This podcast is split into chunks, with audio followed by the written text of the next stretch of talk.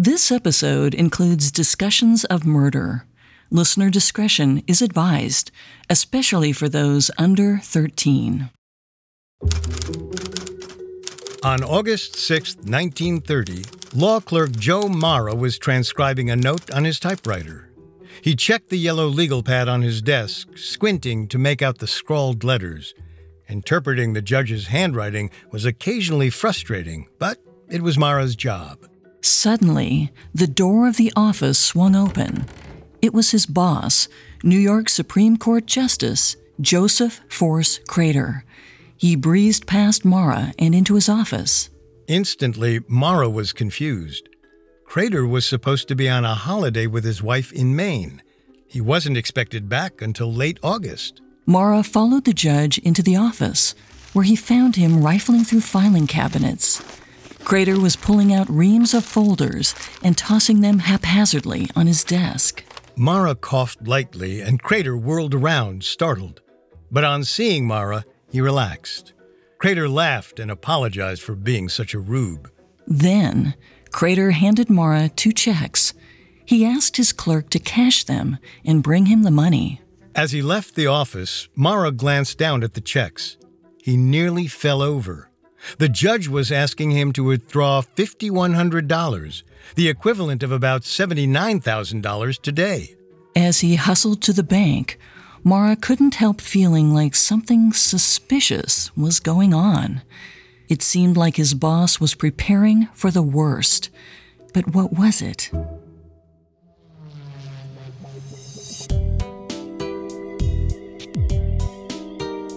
Welcome to Gone, a Parcast original. I'm Molly. And I'm Richard.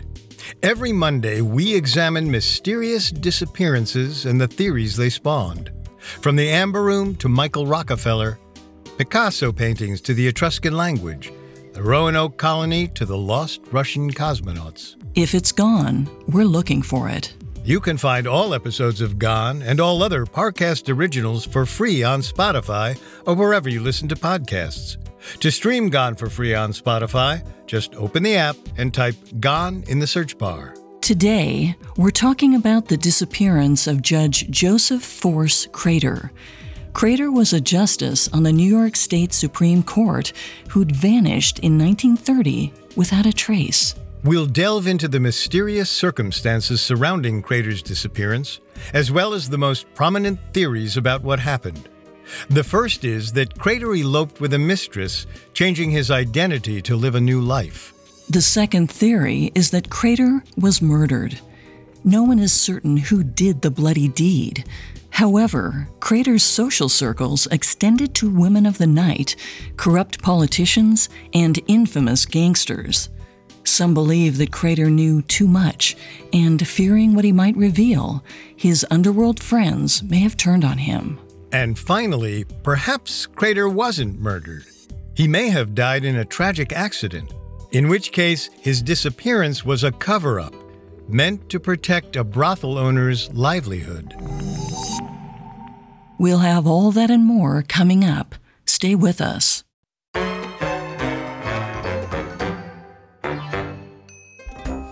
In 1915, Stella Wheeler was embroiled in a harrowing divorce case. Fortunately, she had one of the most skilled young lawyers on her side, Joseph Force Crater. Crater was a rising star in the New York City law scene, and after a long dispute, he secured the divorce for Stella Wheeler. In the spring of 1917, Stella Wheeler became Stella Crater.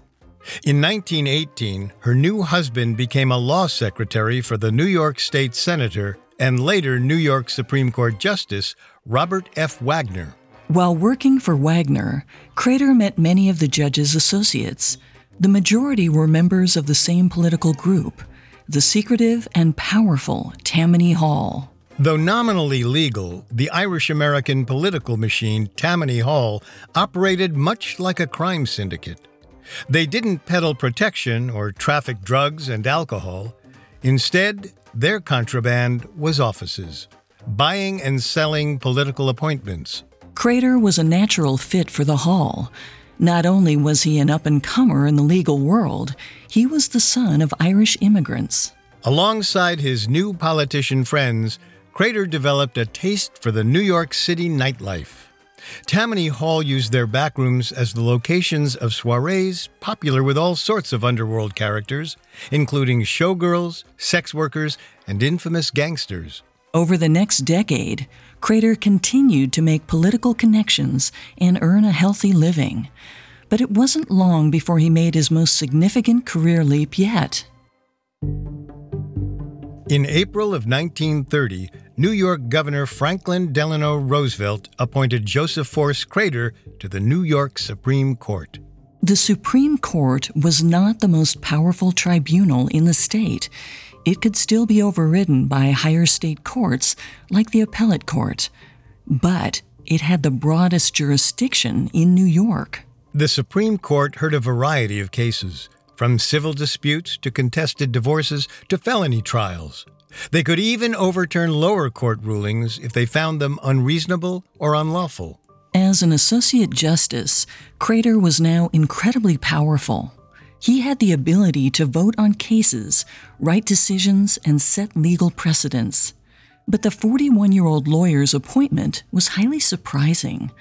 Not only was he comparatively young for the position, he also may not have earned it. Before his nomination, Joseph Crater withdrew $20,000 from his bank account, the equivalent of about $300,000 today. Since he was associated with Tammany Hall, this large sum suggests that Crater bought his new judgeship. No hard evidence links this money to the Tammany Democrats.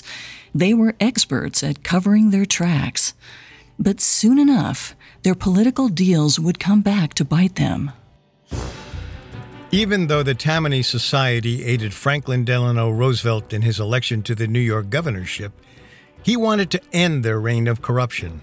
He finally had his chance when authorities accused Magistrate George Ewald of buying his office for $10,000, worth about $150,000 today. To address the scandal, Roosevelt had State Senator Samuel H. Hofstadter form a commission to investigate corruption in New York City. And in the summer of 1930, the Hofstadter Committee began their investigations. While his political allies were feeling the heat, Crater and his wife Stella escaped to their summer home in Belgrade, Maine. But around July 24th, the Crater's holiday was interrupted. Stella Crater heard her husband answer the phone, but she couldn't decipher his conversation. When he hung up, Crater told her he needed to go back to the city to straighten those fellows out. Crater traveled to New York for a week and returned to Maine on August 1st. He assured Stella he'd finished his business. But just two days later, on August 3rd, Crater went down to New York again. He promised his wife that he would return by her birthday on the 9th, but August 9th came and still there was no sign of Crater. Stella was worried, but she assumed the best. Perhaps her husband was hung up on some difficult business. She called their friends in the city and began to make private inquiries. But the more people Stella questioned, the more concerned she became. Nobody had seen Judge Crater anywhere. On August 10th, Stella finally reached out to Crater's New York offices. She talked to her husband's assistant, Joseph Mara. Mara was at a loss. He had last seen his boss four days earlier on August 6th, and he had assumed the judge had already returned to Maine. Stella listened anxiously as Mara told her what had happened. On the morning of August 6th, Crater entered his offices and packed up files in locked briefcases. While he did this, he had Mara cash two checks worth a total of $5,100, about $79,000 today. After Mara brought the money to his boss, Crater had him carry several locked briefcases to his apartment in Greenwich Village. Once they put the cases away, Crater gave Mara the rest of the day off, and that was the last time Mara saw the judge. Nine more days passed after Stella and Mara spoke, and Crater still didn't appear. So on August 19th, Stella sent their chauffeur down to the city to find him. But his search turned up nothing. Stella continued her investigation, hoping to keep it under wraps, lest the press catch wind of the scandal. But she couldn't keep her husband's disappearance a secret for long. On August 25th, 1930, the New York Supreme Court reconvened, only to realize they were missing one of their members. Crater was still gone. They hurriedly called the police. After conducting inquiries with Judge Crater and Stella's associates, the police determined the judge was indeed missing. The official investigation into his disappearance began on September 3rd, three weeks after he was supposed to return to Maine. It didn't take long for the story to explode in the papers. Crater's disappearance drew eyes from across the nation, and people wildly speculated as to what might have happened. But no one was prepared for what the search would actually uncover a web of lies, criminals, blackmail, and possibly even murder. Up next, police pieced together the weeks leading up to Crater's disappearance. Hey, Parcasters! Looking for a more light-hearted listen? Then I've got the perfect podcast for you the new Spotify original from Parcast called Incredible Feats. Hosted by comedian and podcaster Dan Cummins, Incredible Feats is a daily show spotlighting true accounts of mind blowing physical strength, mental focus, and bizarre behavior. Join Dan every weekday as he goes behind the scenes and into the achievements of everyone from freedivers and body modifiers to ultramarathoners and moms. Incredible Feats is offbeat entertainment that's sometimes weird, sometimes wonderful, and always surprising. Search Incredible Feats and follow free on Spotify or wherever you get your podcasts. And now, back to the story. In 1930, Joseph Force Crater was a newly appointed New York State Supreme Court judge. And on August 3rd of that year, Crater left his wife Stella at their summer home in Maine to travel to New York City for some quick business. When he didn't return by August 9th, Stella knew something was wrong. And on September 3rd, police launched an official investigation. They found that when Crater first left Maine and returned to the city around July 24th, he didn't go to his offices in Manhattan. Instead, he went to Atlantic City, New Jersey, the upscale socialite hotspot of the tri state area. And he wasn't alone. A woman named Sally Lou Ritzy accompanied Crater to Atlantic City. Ritzy was a Broadway showgirl who often went by her stage name, Sally Ritz. Crater was known to socialize with showgirls, so the police assumed Ritzy was his mistress. While his evident infidelity wasn't a surprise, it did shed light on the call he received earlier in the day on July 24th at his summer home. He could have been speaking to Ritzy, making arrangements for their getaway, in which case his remark that he would sort those fellows out was a lie meant for his wife. After spending a week in Atlantic City with Ritzy, Joseph Crater returned to his wife in Maine on August 1st. Two days later, he took the fateful trip from which he would never return. The police interrogated Mara, who told his account from August 6th. Mara told the police how he had withdrawn the money and helped Crater deposit the briefcases at the apartment before receiving the afternoon off. Police found that after Mara left, Crater had called a Broadway box office. He bought one ticket for the show Dancing Partner, which had just opened. But as far as they could tell, Crater never made it to the performance. Someone sat in the seat he purchased, but no witnesses saw him in the crowd. Instead, Crater went to Billy Haas's Chop House on 45th Street. And he wasn't alone. He dined with his friend, attorney William Klein, and his alleged lover, Sally Lou Ritzy. At 9:15 p.m., Crater left his two companions and hailed a taxi. Ritzy asked where he was going, and Crater told her that he was going to Westchester for a swim. Both Klein and Ritzy testified that they saw the judge get into the cab.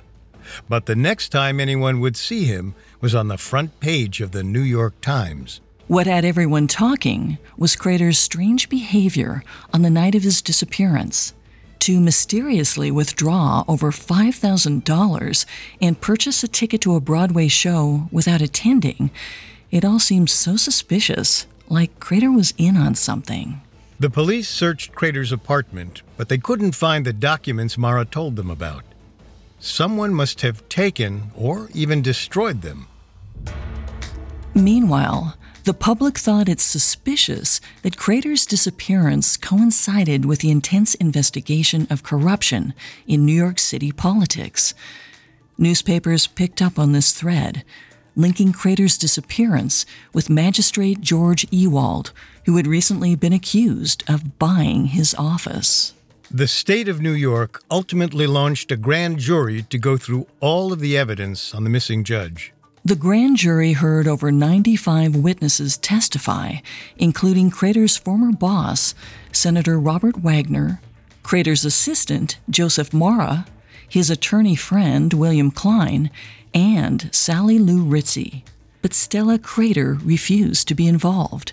She didn't publicly say why, but she may have resented the implication that her husband bought his way to the bench. Meanwhile, the press dubbed Judge Crater the missingest man in New York, and hypotheses ran rampant as to what became of him. The first of these theories was that Crater chafed under the heat from Governor Roosevelt's Hofstadter Committee, so he skipped town. The evidence largely supports this theory. The Hofstadter Committee had threatened the Tammany Hall Democrats, and although the grand jury on Judge Crater's disappearance was separate from the corruption hearings, many Tammany Hall politicians seemed reluctant to cooperate. The court called Senator Wagner to testify, but when asked, Wagner said he didn't know Crater very well. This contradicted their extensively documented friendship and working relationship. If there really was no connection between the Hofstadter investigation and Crater's disappearance, Wagner's sudden disavowal of his protege makes little sense. More strangely, while delving into the night of his disappearance, the investigators could not locate the taxi driver who picked Crater up from Billy Haas's chop house. No cab company reported having driven him from the restaurant at that time. Also suspicious was the $5,100 that Crater withdrew from the bank in two separate checks. Crater often kept his money in multiple accounts, which already appeared underhanded, and people theorized that he did this to pay off Tammany Hall more easily. With a divided fortune, illegal payments were harder to track. But the investigators believed the $5,100 didn't go to Tammany, but straight into Crater's pockets. Many on Crater's grand jury suspected that the Tammany Hall bosses could have had dirt on the judge. He may have withdrawn the travel money and fled to escape their wrath. In fact, as early as September, the New York Times reported alleged sightings of Crater in Ohio and Havana, Cuba. He could have already changed his name and been living a new life. Though the tips were unverified, the theory that Crater fled to Havana was reinforced by two pieces of evidence. First, the missing money, and second, Sally Lou Ritzie, who vanished a month after the investigation began.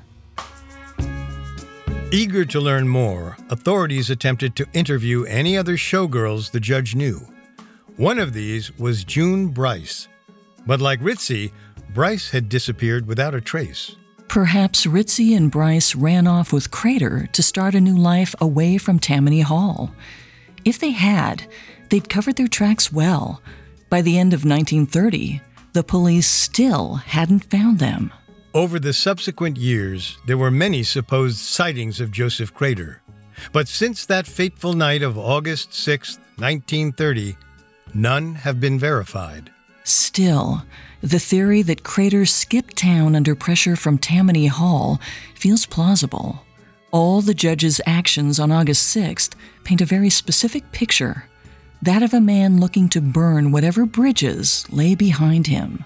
Still, after receiving over 975 pages of testimony, the grand jury ruled that there simply wasn't enough evidence to determine whether Crater was alive, dead, ill, or lost. But there were more clues to come. In January of 1931, Stella Crater found three envelopes in her apartment.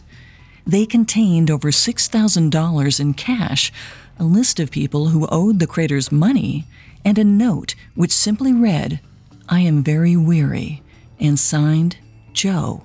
The police felt gobsmacked.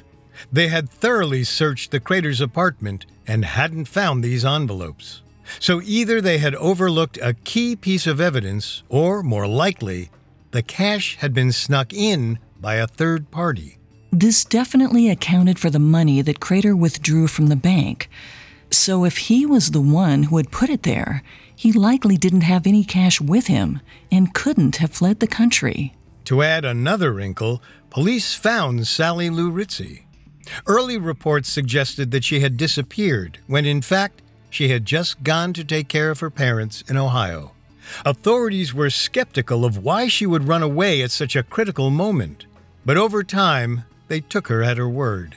The other showgirl, June Bryce, was found years later.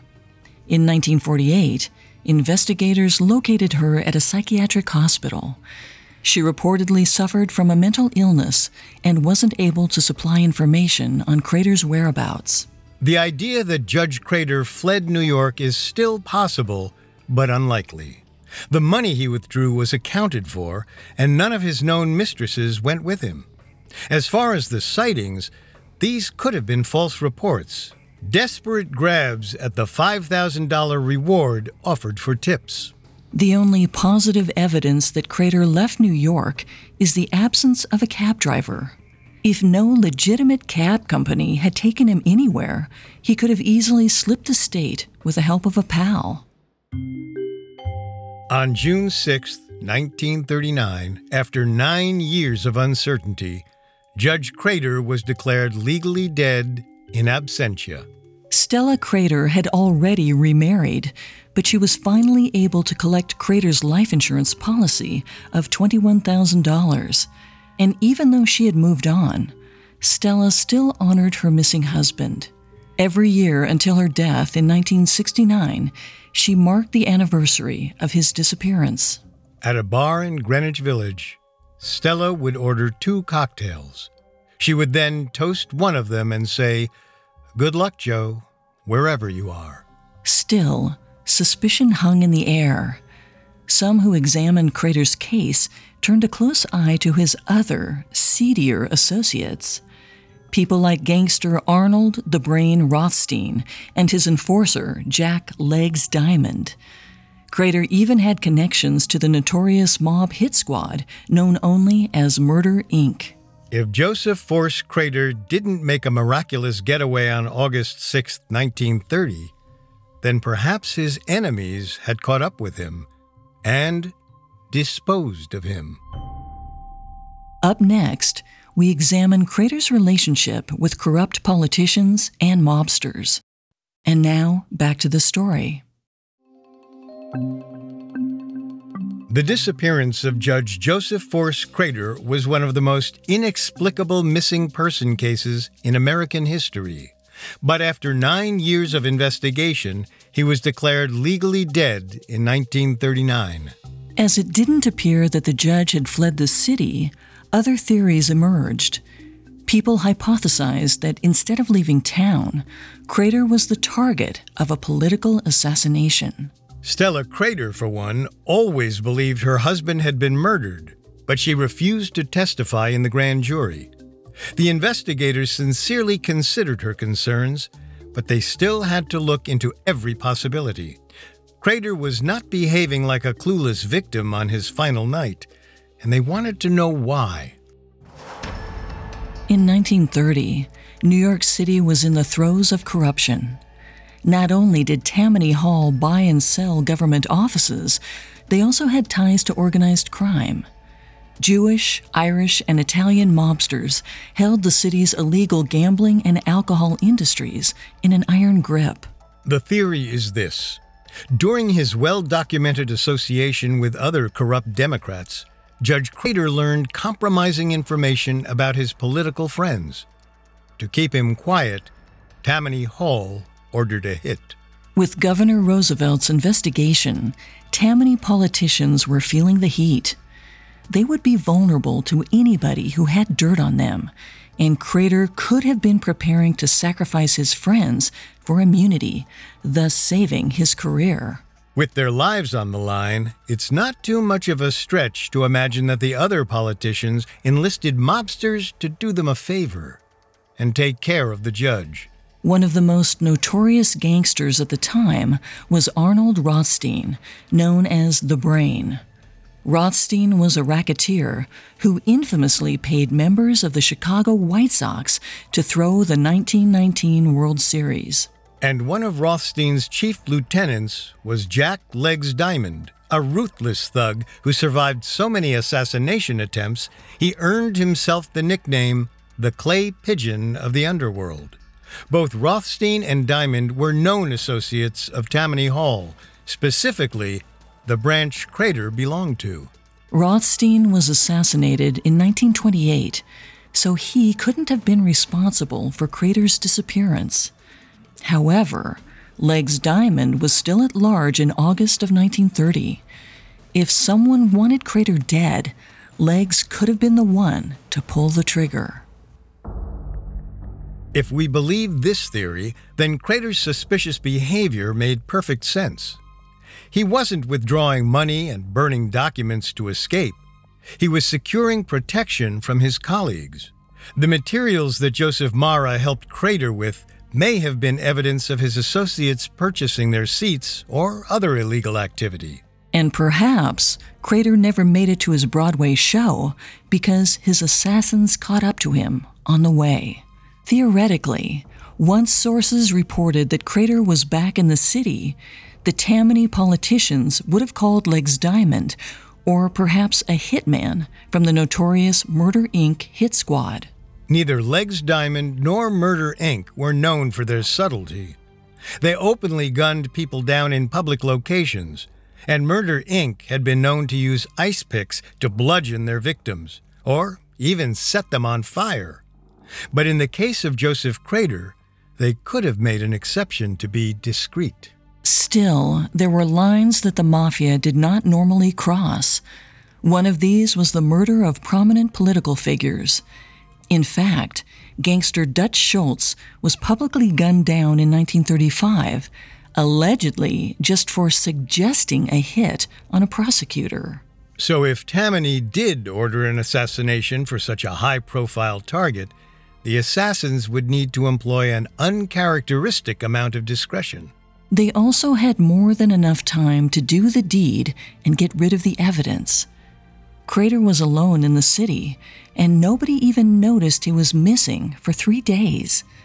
In that time, they could have disposed of Crater's documents and either buried the body or dumped it in the Hudson.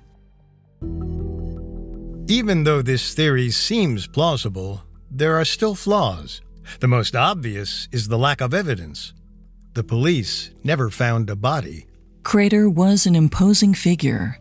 Even if his body was burned or mutilated, the cops were on such high alert they would immediately attempt to identify any tall corpse as the missing justice. And even though associates of Legs Diamond and Murder Inc. were known to visit Tammany run social dens, we don't have any direct evidence of anyone calling the hit. Such a high profile murder would have been an enormous risk for the Mafia, and therefore they would have needed sufficient justification of their own to carry it out. But if it was indeed a mob assassination, then it was the most successful hit New York gangsters ever pulled off. The evidence didn't lead anyone back to Diamond or Murder Inc., and other accounts seem to raise questions as to whether this was a murder at all. Judge Crater didn't only run with showgirls, he also socialized with sex workers through Polly Adler. Adler was a brothel madam with many clients from Tammany Hall. She didn't testify during the grand jury, but rumors would later suggest that she had more to do with the case. Apparently, in early drafts of her memoir, she referenced a particular story, one that might have solved Crater's disappearance. On Wednesday, August 6, 1930, Polly Adler was presiding over her bordello. It was a wild night at her house of ill repute. Those that darkened her door on weeknights didn't need to worry about early mornings or punching a clock. Allegedly, a terrifying scream came from one of the private rooms. Adler rushed in and found Joseph Force Crater lying naked on the bed. One of her employees trembled in a corner, horrified. The madam quickly checked the judge's pulse. It was too late. She put her arm around her employee's shoulder, assuring the shocked woman that it wasn't her fault. Then, Adler guided her out of the room. She had a call to make. Polly Adler was a keen businesswoman, and she knew what would happen if someone found the deceased judge in her place of work.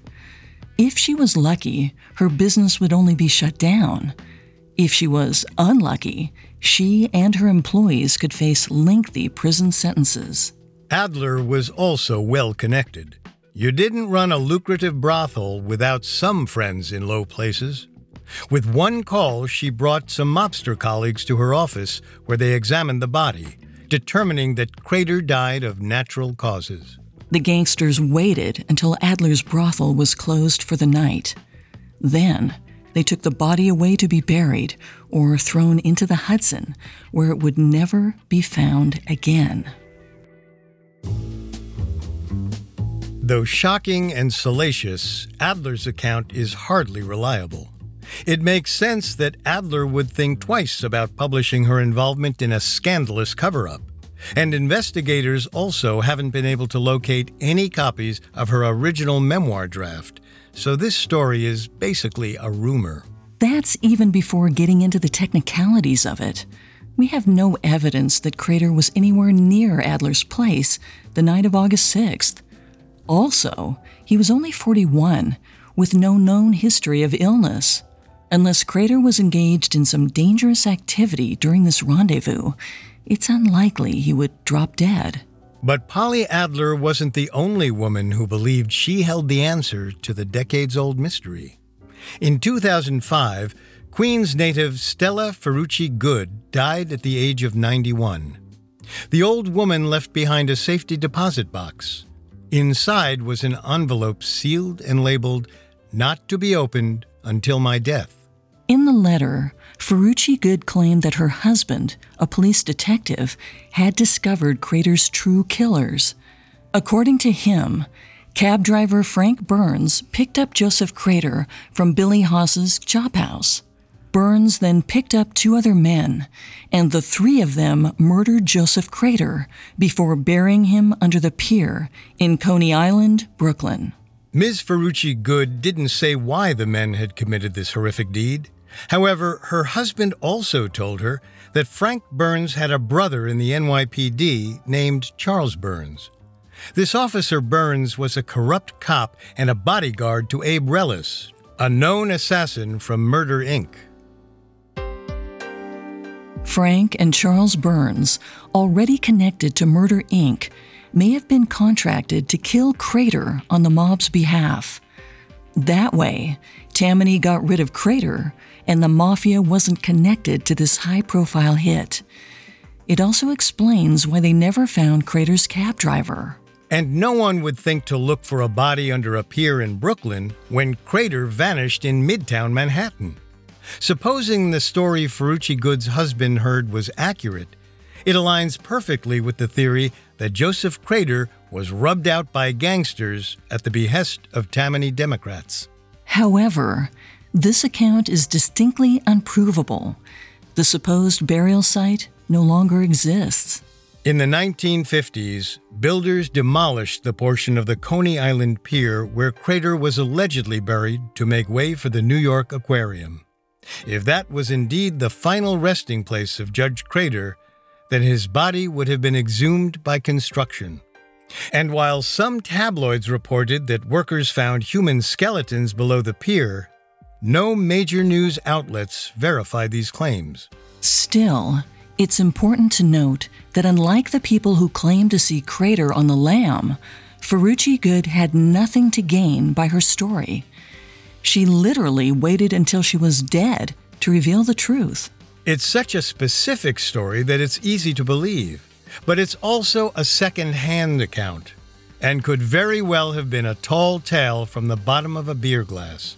Without a body, no one can confirm it. Ultimately, we're left with three possible explanations. Crater became a fugitive, he was assassinated, or his accidental death was covered up. And aside from the Polly Adler theory, most agree there is one reason for Crater's disappearance Tammany Hall. Joseph Crater was in deep with very corrupt individuals at a time of massive political reform. With so much on the line, there was bound to be collateral damage. Over the next few decades, Tammany Hall's power waned. By the late 60s, it was nothing but a memory. Judge Joseph Force Crater could have been an early casualty of this era, and no amount of bribery could save him from the political beast that gave him his name. He'd made a deal with the devil, and the devil sold him out first.